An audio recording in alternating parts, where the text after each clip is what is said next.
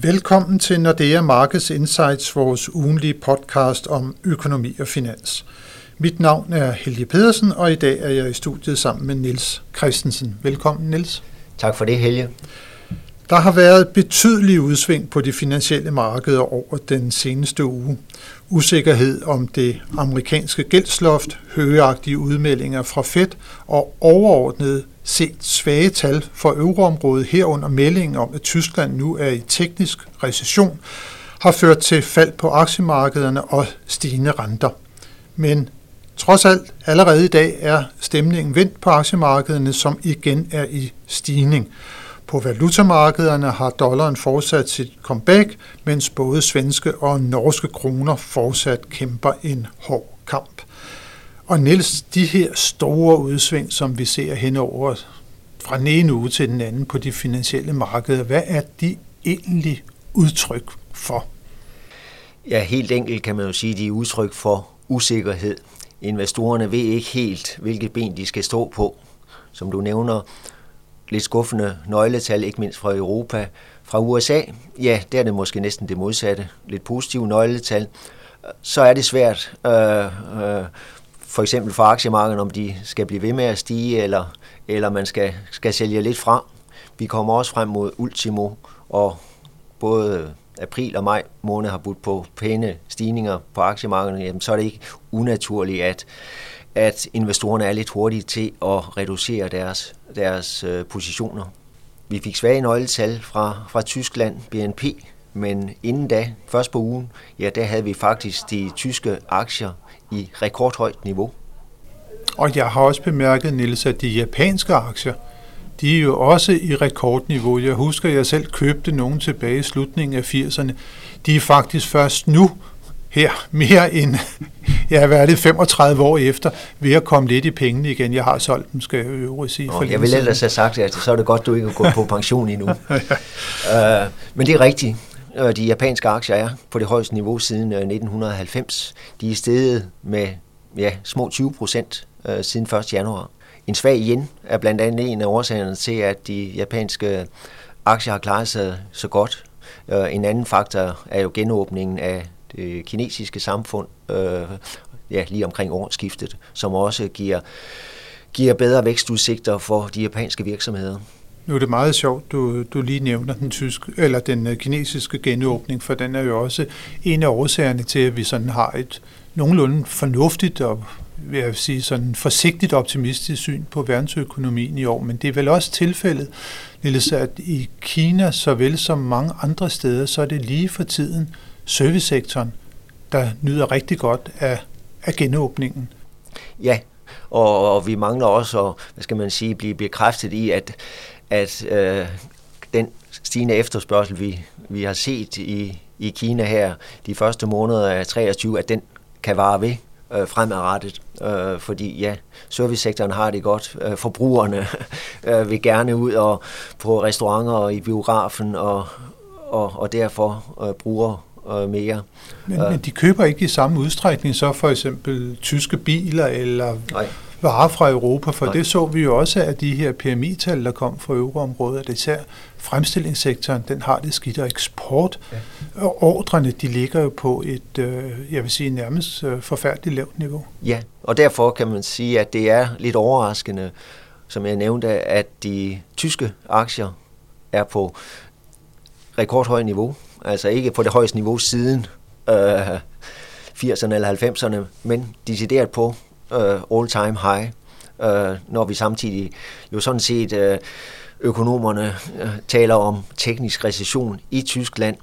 Går vi tilbage til september sidste år, så siden da er de tyske aktier steget med mere end 30%. Det hænger blandt andet sammen med den udvikling, vi har set i gaspriserne. De meget høje gaspriser sidste efterår, de fik de tyske aktier til at falde meget, fordi Tyskland er så afhængig af gas, både de tyske husholdninger, men også de tyske virksomheder. Og siden da har vi jo heldigvis set et voldsomt tilbagefald i gaspriserne. Vi er faldet helt tilbage til omkring 26 euro per megawatt-time. Det er det laveste i over 2 år.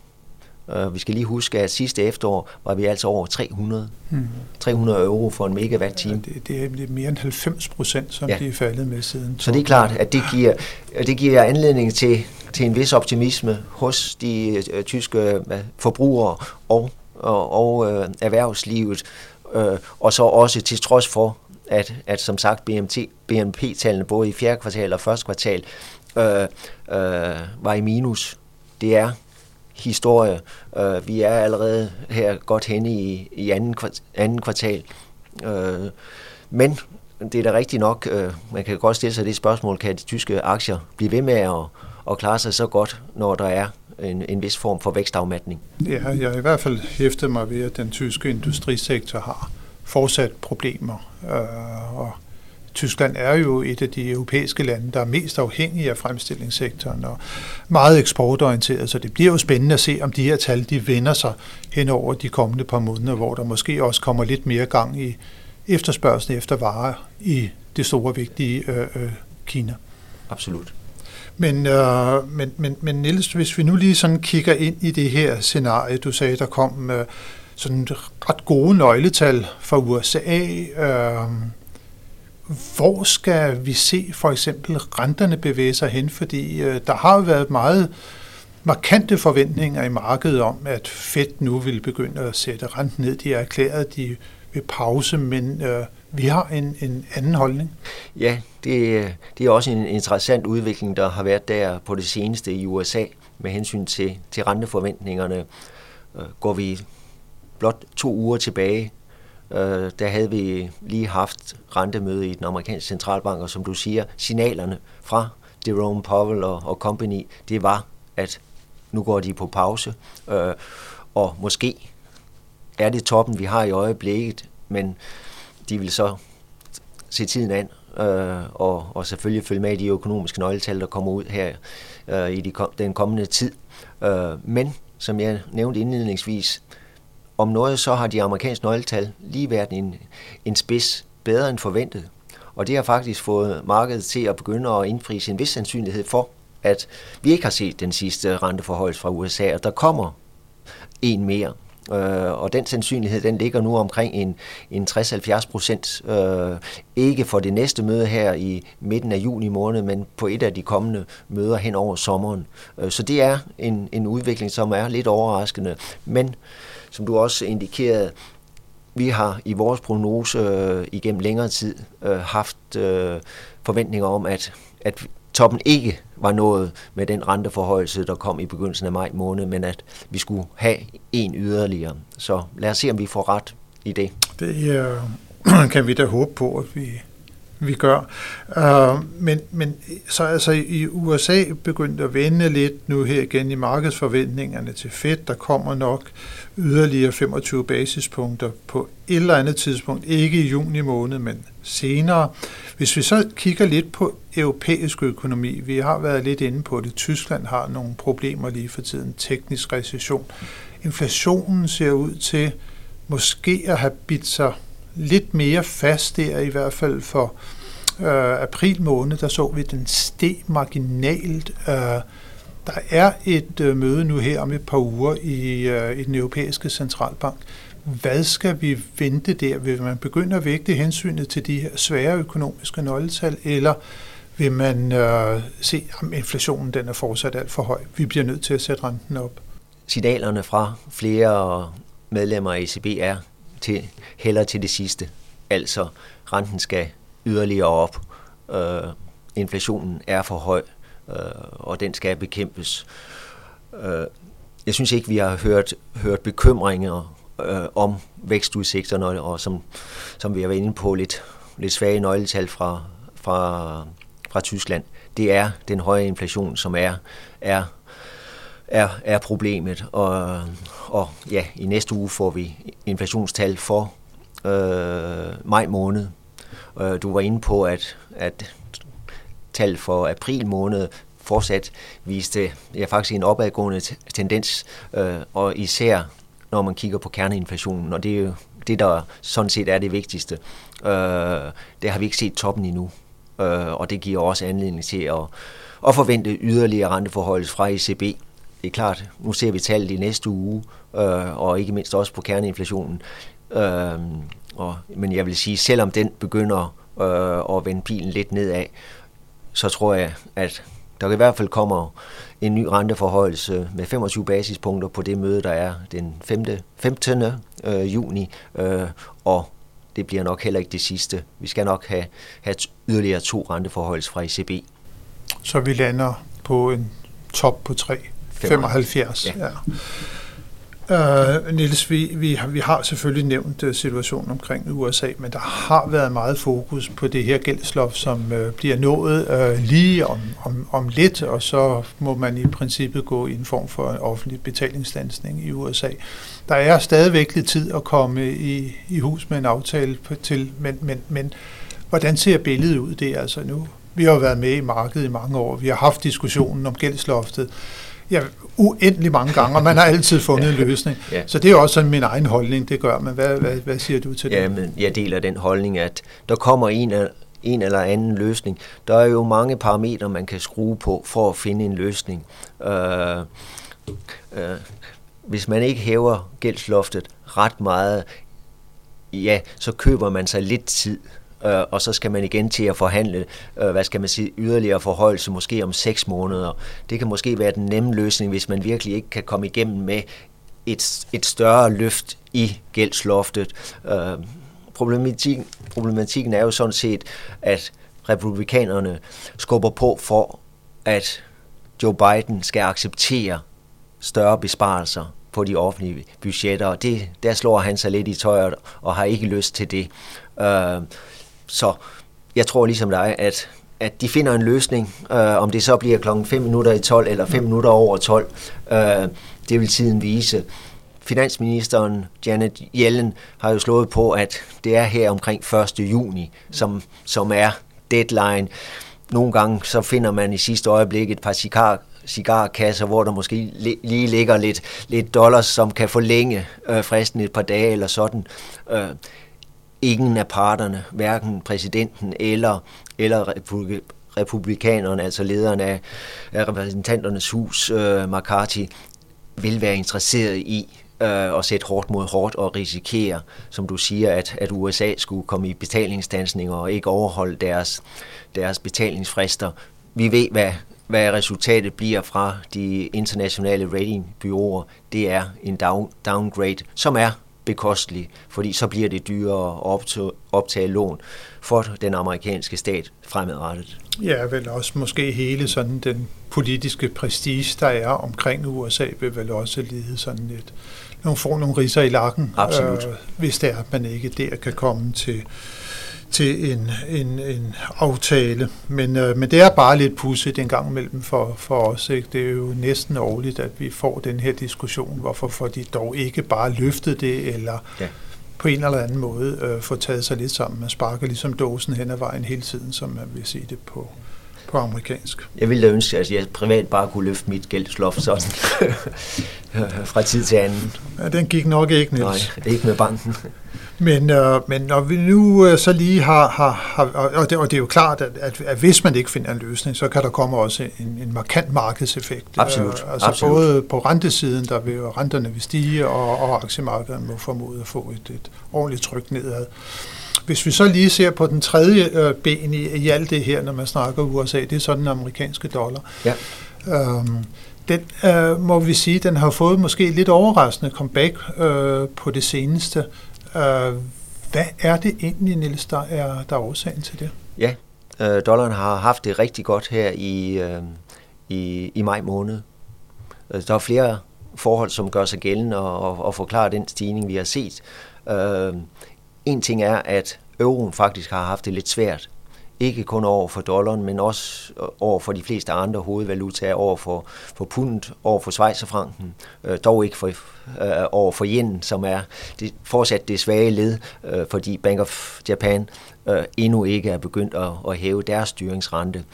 Men summa summarum, det er dollaren, som kommer stærkest og styrket ud af maj måned, og det hænger primært sammen med det, jeg var inde på med hensyn til renteforventningerne i USA.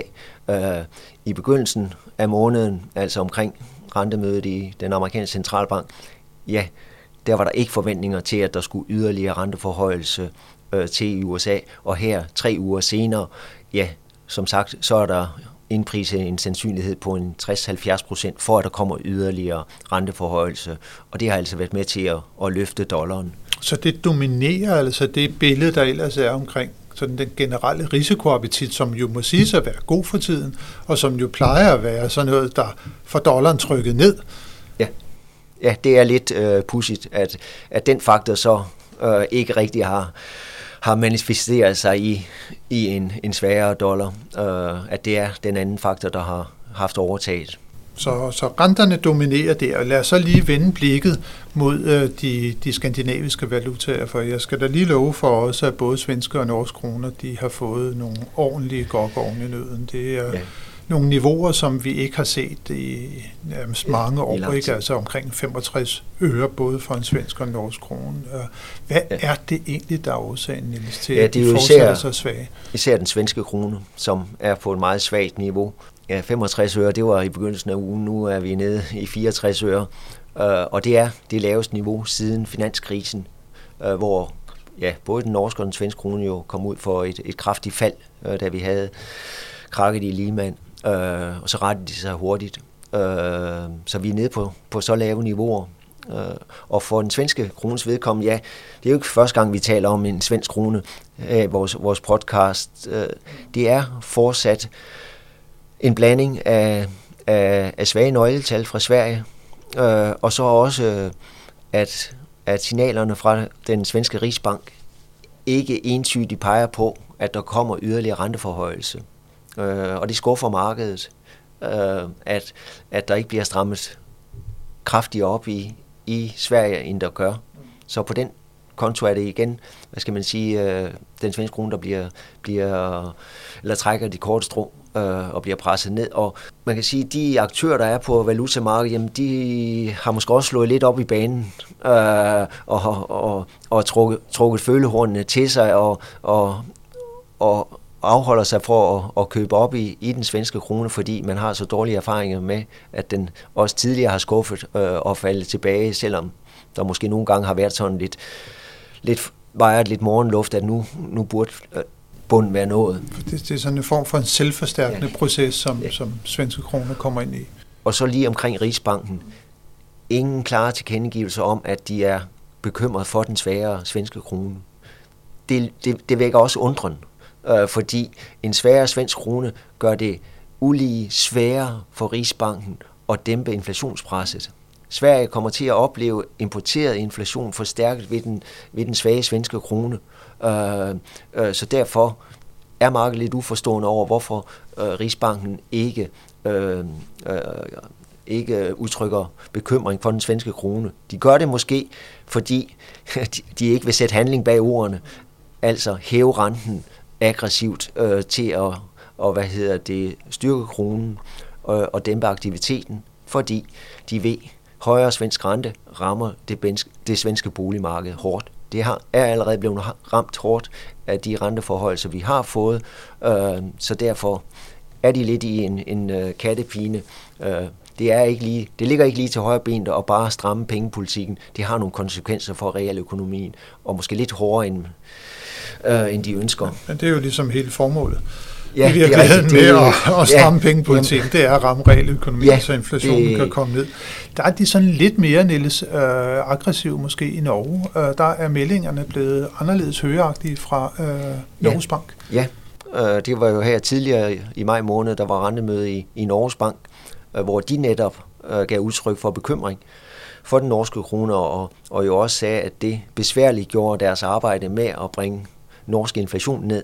Underforstået, vi kommer til at hæve renten mere, end vi havde planlagt tidligere, for at støtte kronen og for at dæmpe aktiviteten og den vej rundt få inflationen ned.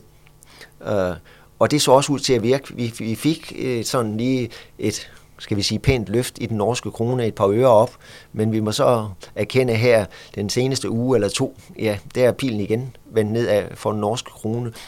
Så det er lidt som om, at den norske krone bliver slået i hardcore med den svenske Der er ikke rigtig nogen, der vil røre ved de to skandinaviske valutaer i øjeblikket, så jeg vil sige, udsigterne er ikke særlig lovende her forud for sommeren. Vi ved, at markedsaktiviteten bliver lav, og dermed også risikoen for, at vi kan få yderligere fald i de to valutaer. Men det betyder så til gengæld også, at udsigterne for alle dem, der har planlagt at holde sommerferie i Norge og Sverige, i hvert fald af danskere, at de kan se ind i en relativt billig sommerferie i vores to nabolande. Hvordan er det, man siger, at det ikke er noget, der er så skidt, at det ikke er godt for nogen? Så det er i hvert fald den måde, som vi også kan tolke det på. Det er simpelthen blevet meget billigere at bevæge sig hen over sundet til Sverige og videre op nordpå til Norge. Men nu er vi jo så begunstiget herhjemme, så at vi har en stabil dansk krone bundet til euroen. På det seneste, Niels, der har vi set, at der er valutapolitikken måske begyndt at hjælpe. Altså vi har jo holdt forøget det negative rentespænd til euroområdet med et formål, og det er at få svækket den meget stærke danske krone. Den har ligget i over 7,45. Det synes jeg er et svagt niveau. Alt er relativt, og det er rigtigt. Det er på den svage side. Nationalbanken udvidede renteforskellen tilbage i oktober sidste år, og gjorde det igen, var det lige i begyndelsen af februar. Og den udvidelse af rentespændet ser ud til at, som du siger, have haft sin indvirkning på den danske krone. Den ligger ikke længere nede under 7,44, hvor Nationalbanken tidligere intervenerede. Den ligger nu over 7,45. Vi får tal for de danske valutareserver fredag i næste uge, som jo viser, om der skulle have været intervention, og det kan jeg nok godt våge den forudsigelse, at det har der ikke været her i maj måned, fordi som sagt, vi har ligget på den svage side med hensyn til kronen, og derfor har Nationalbanken selvfølgelig ikke interveneret. Og det får så den implikation, Niels, at når ECB, som du har nævnt, sætter renten op med 0,25 procentpoint på mødet her i juni måned, så følger Nationalbanken med i nøjagtigt samme tempo. De gør det 1 til 1, som de også gjorde og har gjort de seneste 2 rentemøder. Så når ECB hæver, hvad vi forventer med 25 basispunkter den 15. juni, så 3-4 timer senere, så følger Nationalbanken efter med tilsvarende forhøjelse. Så ingen grund til at vente nogen overraskelser der. Hvis vi så til gengæld lige til sidst kigger ind i, hvad der sker i næste uge, så må vi sige, at det er en af de sådan mere tunge nøgletalsuger, som vi går ind i, på trods af, at den er kort, fordi vi har jo en pinse, der kommer nu her, så det er jo først på tirsdag, der kommer tal. Men allerede tirsdag, der får vi sådan de første indikationer på, om den inflation, som vi har snakket om i euroområdet, om den begynder igen at bevæge sig nedad, eller hvordan den udvikler sig, fordi der får vi de spanske flash-tal. De kommer altid tidligere end de fleste andre. Og så også den 30. Der får vi et tal, som vi normalt ikke holder så meget øje med. Det er udlånstal fra den finansielle sektor i euroområdet. Men det bliver jo spændende at se nu her, fordi nu har der været stramninger i en periode af pengepolitikken. Vi ved, at den økonomiske aktivitet vakler lidt. Hvordan kommer det til at gå med udlånsaktiviteten? Det kan faktisk være en meget god indikator for, om der bliver fortsat afmatning, eller om tingene begynder at vende igen i euroområdet. Så det bliver lidt spændende at se. Det er altså også tirsdag den 30. Og der får vi så også boligpriser og forbrugertillid fra USA med sanden. Det er jo nogle forholdsvis tunge tal. Ja, absolut. Og de bliver jo kun tungere senere på ugen. Det gør de nemlig, fordi allerede onsdag den 31. der får vi inflationstal for hele Tyskland. Vi får for de enkelte bundeslande, så får vi Tyskland lidt senere på dagen, og vi får for Italien. Vi får BNP-tal for dansk økonomi, og der har vi jo allerede en indikator, der sagde en vækst på 0,3% i første kvartal. Det bliver spændende at se, om der er revisioner til det. Og så dagen efter, torsdag den 1. juni, så kommer jo inflationstallet for euroområdet, og der kommer også ledighedstal, det er for april, inflationstal for maj, og den bliver super spændende at se. Ja, man kan sige omkring inflationstallene, må det ikke headline kommer lidt længere ned, energipriserne? Jo, men det var jo netop i april, at de ikke faldt. Der var energipriserne jo sådan set også nede, i hvert fald i forhold til for et år siden, ikke? Så de skal helst komme nedad, ellers så bliver det endnu mere påkrævende, at ECB hæver renten. Ja, så fra også den selv samme torsdag får vi et af de vigtigste amerikanske nøgletal, ISM-tallet for fremstillingssektoren. Også derover har fremstillingssektoren haft større problemer end service. Og så den 2. juni kongetallet af arbejdsmarkedsrapporten fra USA, hvor jo både beskæftigelsestallene, men bestemt også løntallene bliver vanvittigt interessant at følge. Absolut. Og så det, som du allerede har nævnt, som rosinen i pølseenden kl. 17. Hvad er så reservetallene for Danmark? Jeg tror nok, det er kl. 17, de plejer. Det er kl. 17, ja. Så det er en tung nøgletalsuge, som vi har foran os, og tal, som kan blive af helt afgørende betydning også for de rentebeslutninger, som skal tages i løbet af juni måned i såvel Frankfurt som Washington. Men tak for nu, Niels, og tak til alle jer, som har lyttet med på denne uges podcast. Og jeg ved, at du vil gerne have, at inden vi lukker helt ned, så skal vi lige også huske at sige, at der er jo faktisk et anden runde præsidentvalg i Tyrkiet, som også kan blive spændende. På søndag. Spændende, ja. Måske. Men mon ikke Erdogan. Han står i hvert fald i, meningsmålinger, eller i hvert fald som sandsynlig vinder. Han ender nok med at vinde igen. Men under alle omstændigheder, så er det en spændende uge, som vi har foran os, og vi ser også frem til igen at komme tilbage med vores podcast en gang i næste uge, hvor vi kan tage også og vende den udvikling. Så tak til alle jer, der har lyttet med, og rigtig god weekend og pinse til jer alle sammen her fra studiet.